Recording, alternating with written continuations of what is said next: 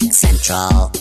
This is Tech Radio. All things computers, gadgets, and web happening right now in Ireland. Hear us anytime on iTunes or download from techcentral.ie. Tech Central.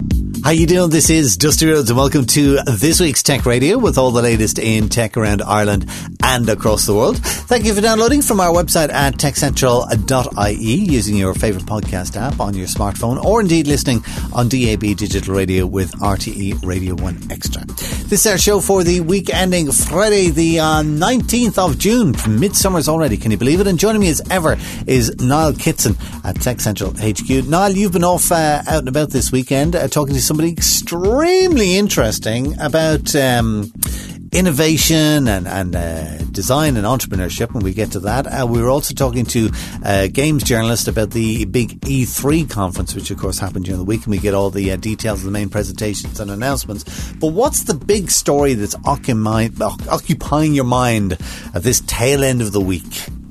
Uh, yeah, it's a story that that is broken um, just really this morning. I suppose that its effects will be felt for quite a while to come, and it's one of these sort of chicken and egg stories that is going to catch up to a lot of companies uh, over the next few months. Now, what is the most successful? We'll call it hospitality company in the world at the moment. Uh, oh well, uh, because it's this show, I'm going to guess uh, Airbnb is something. Airbnb. yeah, I use it all you're, the time. Yeah, and you're, you're, actually right. It is the world's most successful hospitality company uh, mm-hmm. at the moment. But what's unique about Airbnb? What's unique about it? Uh, well, what I like about it is that I am able to stay in people's homes, and it's uh, I find it more personal, and I also find uh, the price a hell of a lot better uh, than staying in a hotel. Yeah, and also they don't own any hotels.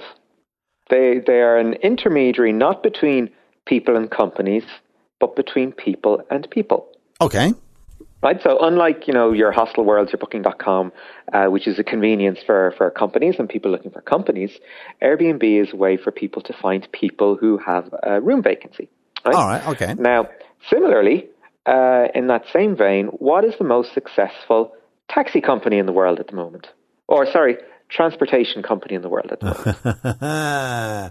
uh, I, I go with Uber. Well, so yeah, I don't know if it's I don't know if it's the most successful, but it's certainly the most controversial. Yeah, well, based on the unfortunate distinction I made there, yes, Uber is the most successful transportation company in the world at the moment. And in the same way that Airbnb doesn't own any property or anything like that, Uber is so successful because it doesn't own any taxis, cars. yes, but taxis. Um, however, oh, of uh, course, yes, they're not a taxi company. Yeah, I forgot that distinction. yeah, yeah. Whoops. But that that distinction might be coming to an abrupt end oh. because oh. uh, uh, a case in California brought by a former Uber driver um, ended up in Uber actually having to shell out some costs in back holiday pay because the the uh, court ruled that this person wasn't a contractor, which is sort of the status that Uber puts on its drivers, but an actual employee of the company. And this follows on from a similar decision made in Miami earlier this year, where people are sort of complaining about their treatment to Uber while they were Uber drivers. Uber bring up the defense that look, we're not an employer, we're a platform. You know, we work on software to make it convenient for drivers to find passengers in the same way that Airbnb makes it easier for travelers to find people with spare rooms. Uh, so uh, the court has actually said, no, you had a driver who was exclusively using your platform, abiding by your rules, uh, therefore they are an employee, you owe them X. Now, it wasn't a tremendous amount of money involved, but the legal precedent is so powerful.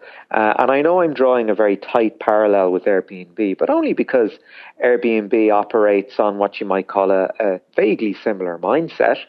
Uh, and it also makes you wonder about other companies that use the defense of, you know, we're not employing people, we're using a platform. Uh, therefore, we can't be liable for what people do with our platform.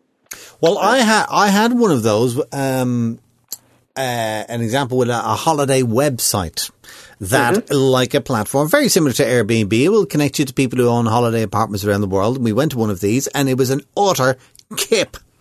All right.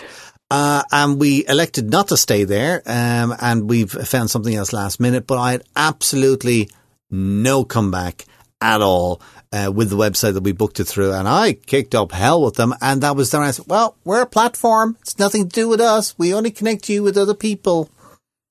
Yep, and uh, you know the level of culpability there. Uh, the, the level, you know, it's basically the point at which a company stops trying to be uh, sort of a proper company and develops this adolescent, we don't have to deal with actual responsibility kind of mentality. Do you know what I mean? Mm. It's like, you know, we don't have to deal with the consequences of the technology we developed. We just developed the technology. And what what people do with it is, is their own business, nothing to do with us whatsoever. Even though we might lay the groundwork for a person to use our software better, or you know, we might ask people to abide by certain rules when using our software. But if anything goes wrong, that's nothing to do with us. So you so even though this uh, kind of Uber thing and it's it's really kind of a, a an employee employer or are they uh, in those roles kind of a dispute? What you're looking at is really the responsibility that uh, people like Uber, like Airbnb, like these websites that you'll book holiday accommodation through. You know, Amazon would be another one. I had a great one with Amazon recently where I bought one uh, uh, uh, something from people who sell products on Amazon. Mm-hmm. Uh, but the only delivery that I was able to do was was uh, extortionate, and it was down to Amazon. And I tried to comment it on my review, and I wasn't allowed. well, there you go. da, da, da, da, all this kind of stuff. But I'm thinking, uh, uh, I mean, discussion forums, uh, even it, it, could lead into that kind of stuff because you see, we've seen that uh, with recent news stories where you know a certain person's in the news uh, and, and, trying to stop things being said about them, and we saw not only kind of media organizations but websites and, and news apps and everything closing down their comment section because they didn't want people discussing on it.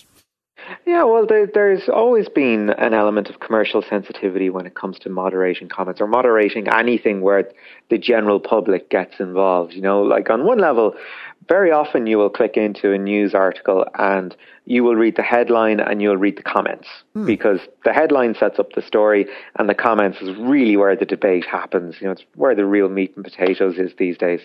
Uh, however, unless you've got very good moderation of those comments, it could land you into a world of hurt with commercial interests, for example. Uh, if uh, somebody says something that really annoys an advertiser or is libelous or whatever, um, you know, you, re- you really need good moderation. But you know, the comments really add value to the website. And you can't have newspapers like The Guardian go, well, you know, we've brought in Disqus or Livefyre or we have our own comments discussion board, but we're not really liable for what's said on it. No, they absolutely are and they know it. So that's why you've got very strong moderation. So we're going to find out then with this Uber case. Then I suppose you know, kind of Uber. I suppose are, playing it down as an isolated incident, and uh, they're going to appeal the decision. But if the mm. decision is upheld on appeal, it will mean that all those kind of websites and information sources and and connecting companies and platforms, whatever it is, will have to be a lot more responsible about who they connect with who, which will be interesting. Let me uh, move on to. Um, I, did, I actually kind of want to get into the uh, E3 because that was that was the other really really big story of the week. And you remember Jamie McCormick? I do indeed. Who's been on the show before and is a games journalist and l- eats, breathes, lives games, knows everything there is to do about it. So while E3 was going on, uh, I got him on Skype and I asked him about the main presentations and the announcements and what was making news, starting with Microsoft. So Microsoft had, uh, as is traditional at this time of year, a rather big showcase events. Um, so there's a couple of interesting things that they brought up. I think one thing that a lot of people would be very happy to hear about is the backwards compatibility. Oh yeah, with the 360 games. You know, there's a huge amount of people. Like, I know myself. Like I have a stack of games here that I've said I'm not upgrading my Xbox to an Xbox One until I, I beat them. Yeah. So now I actually upgrade and clear through them on that. So, you know, that might be a reason for me to actually upgrade. Um, they have a new controller, loads of stuff about, uh, you know, co-op mode and Halo 5. So that's obviously going to be really big. Um, there's a new game called Recore, uh, which is made by the guys who made Mega Man. You know, the little jumpy shooting game. Yeah. Uh, they're describing that as somewhere between Star Wars and WALL-E. So it'll be interesting to see if that comes up. Um, I'm a big fan of the Forza Motorsport series. They've uh, Forza Motorsport 6 footage, Yeah. which is gorgeous as you'd expect. Um, they've also introduced a new thing, which is, uh, you know, with Steam, they have the early access. Yes. So you can kind of buy the game and then play the thing. They're actually introducing that to Xbox One now as well, which is very big. Um, so basically, developers can get their game out there, get people playing them, and then, you know, make the game a bit better. So it'll be interesting to see how that comes out. Um, and I suppose the, the, the biggest thing for most people is I'm sure you've heard of a, a little game that some children like called Minecraft. And actually, not children, plenty of adults who like it as well. Um, you know, so uh, I think if you're looking for a good excuse to buy a HoloLens, the fact that Minecraft has come to HoloLens would be a very good reason for people to actually invest in the hardware. Um, you know, a lot of these peripherals are uh, Well, there's no, there's no point in buying them if there isn't a good game to play on them, is there? You know?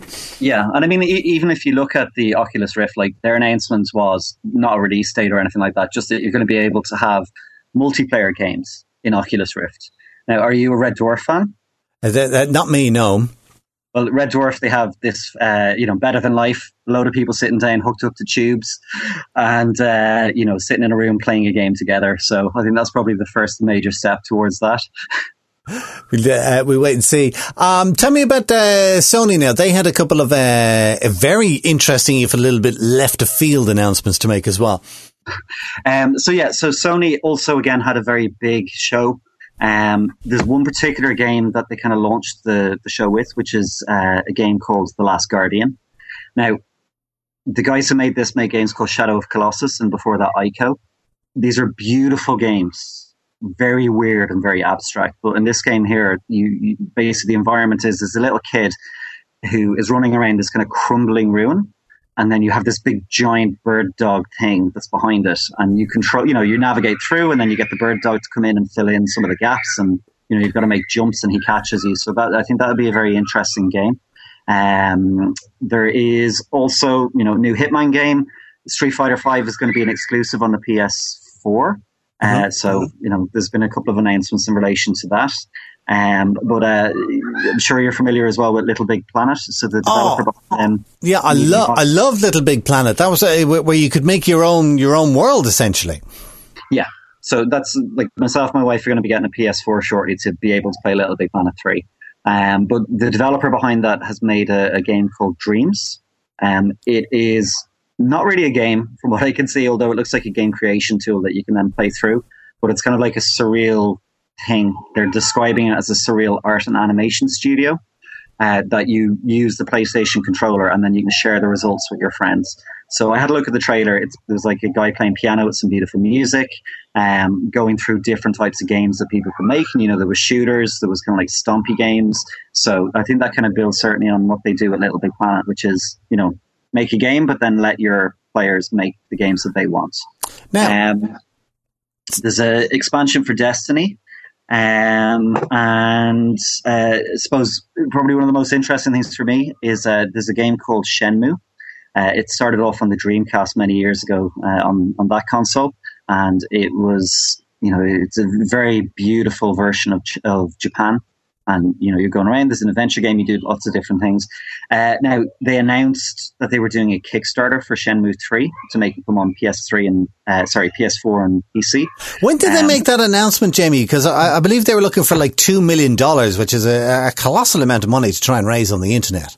Yeah, I think they did it yesterday, and I'm just looking here, and they have already got 31,242 backers who pledged nearly two and a half million, with 31 days to go. And I'm proud to say I pledged $29 to that myself. But you know, like that's you know, they have stretch goals and all that that they want to be able to make a lot more in the game. Uh, I think they're going to well hit that then as well. No- Um, no there's a new Final Fantasy as well. They're kind of remaking Final Fantasy VII, which is, I guess, probably the seminal RPG on uh, the PlayStation One originally.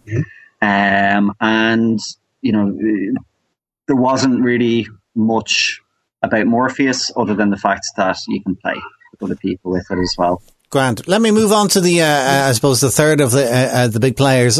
Pardon the pun. Uh, Nintendo. What what do they have to announce at E E3? Um, now, Nintendo have been very forthright in terms of what they're not going to be talking about. So they weren't going to be showing off the new NX console that they're talking about. They weren't going to be talking about their mobile games. They weren't going to be showing Zelda, which is what everyone wanted. Um, they have put out a new trailer for Zelda. Uh, I'm sure there'll be another couple of extra things there as well. Um, but the big thing is like Star Fox, which was really the game that kind of drove uh, the Super Nintendo. Um, you know, that was the one that had the special chip in it to be able to let it have polygons. Um, I've had a look at the trailer for that there. That looks like it's going to be a lot of fun. And that's coming out as well for Christmas this year. Cool. And then on the, uh, of, of all the others, I suppose, really, uh, the other big headlines, Fallout 4, we have a release date for that, yeah? Yeah, and you're talking to a big Fallout fan, and my wife is as well, so we're both looking forward to that game. Uh, they, it's going to be out in November, so it'll be out in time for Christmas. Uh, it looks like it's going to be based in and around Boston. Um, they have a lot of scenery and things like that, so you know you're going to be able to do a huge amount now. Uh, they're adding in a lot of extra functionality into the game as well.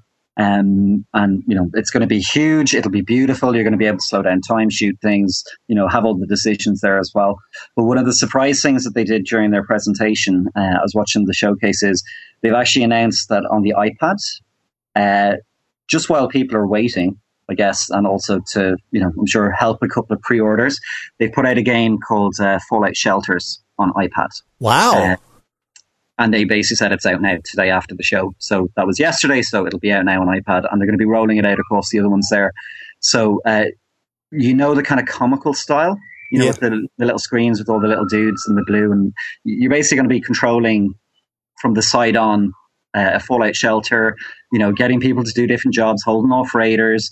You know, you can you have to repopulate the thing as well. So there's a bit of romance in there, although it'd be quite tongue, tongue in cheek from what I can see. You know, you get two people, you meet them, they go off in behind a little thing, and there's hearts.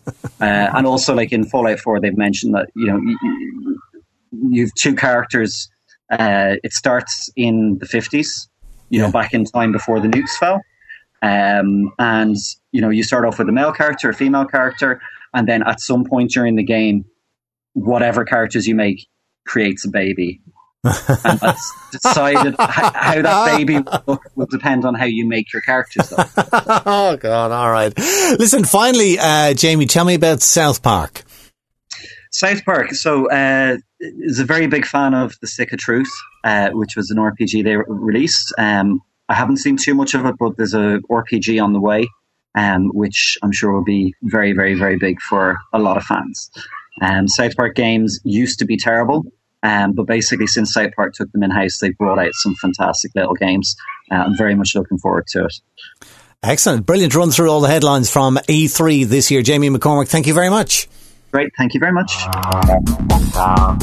This is Tech Central, your weekly tech podcast from Ireland's techcentral.ie. Tech Central.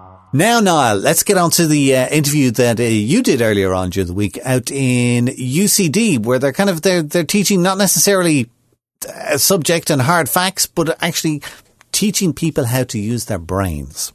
In what sense? Uh, yeah, well, I mean, in theory, that's what university does uh, from the get go. But uh, I went and I met Dr. Bruce Martin at the uh, Graduate School of Business, the Michael Smurfit Graduate School of Business out in Carysfort Avenue mm. in Blackrock.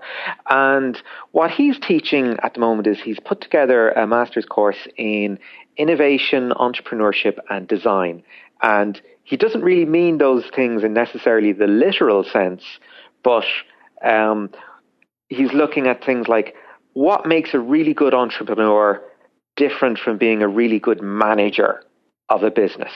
What is the difference between a good manager and a good entrepreneur? How do you become the person that's great at seeing the big picture, like a Steve Jobs or a Bill Gates or an Elon Musk or one of these guys, and just somebody that has a small business with one idea and they get very good at managing it. So, what's the difference between those two kinds of thinking? And if we can find that out, can we get regular people like yourself, myself, to start thinking more like an Elon Musk.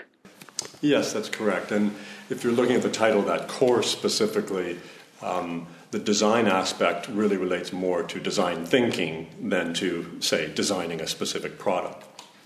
Although that would come into play. Um, design thinking really takes is an approach to creating essentially anything, but in our case, imagine products or services or new companies, new ventures, the business models that go with them.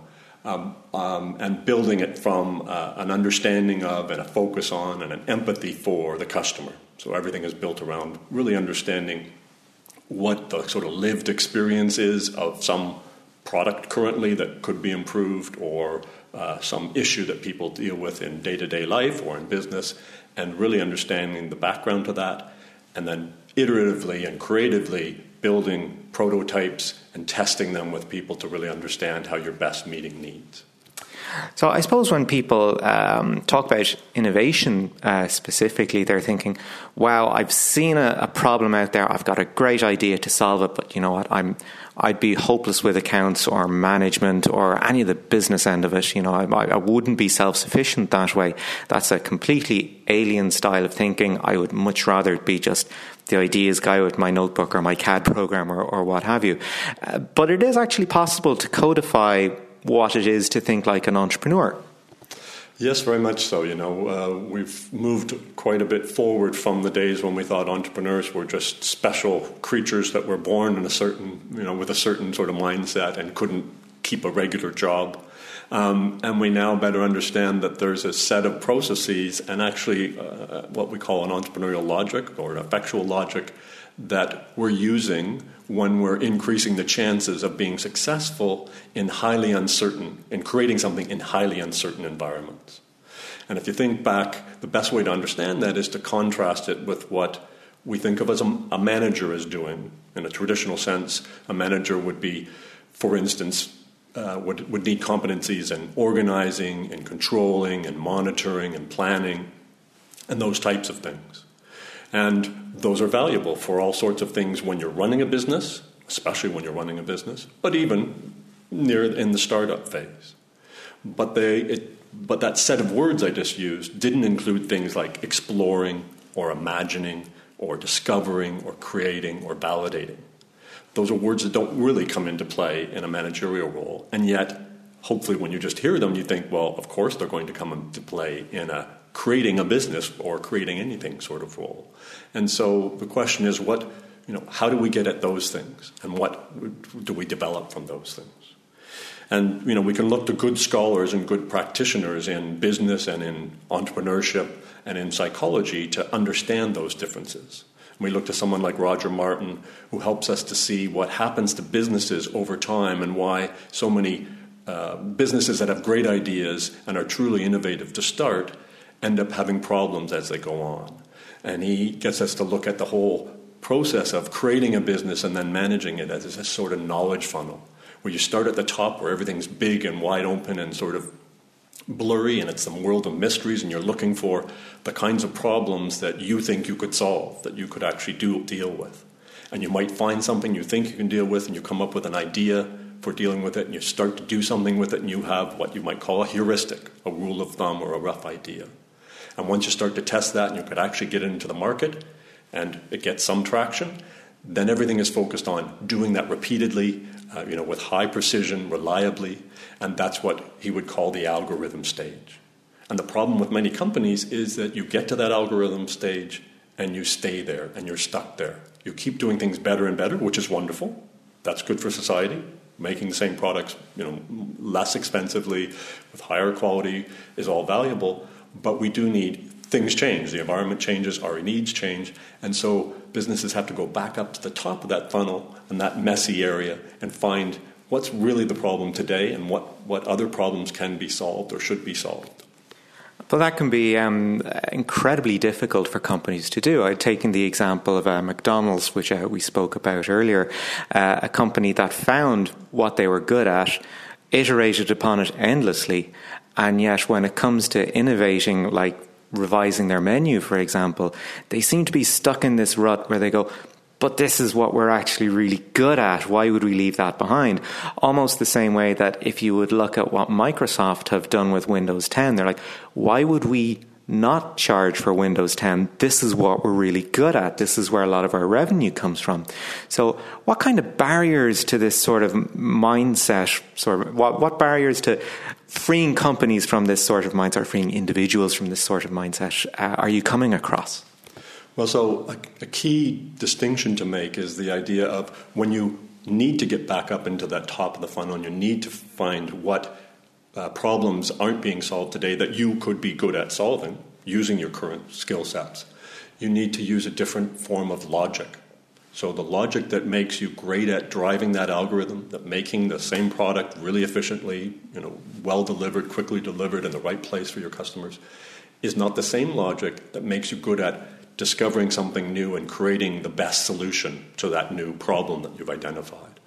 And again, we go to good scholars in the, you know, in the field, Saras Sarasvathy, for example, gave us an understanding of the entrepreneurial logic or effectual logic as being much different than causal logic.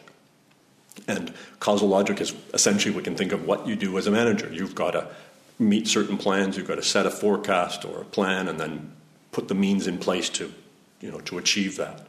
Effectual logic essentially turns everything backwards and says you start with a set of means, and you do with those means um, what you can, and you start to learn from that without a, necessarily an end, a specific end goal, but only a general interest in an area. So if you're a company, it would be, well, what field are we in and what are our general you know, uh, competencies? And now I want to work in that area, building on the means that I have.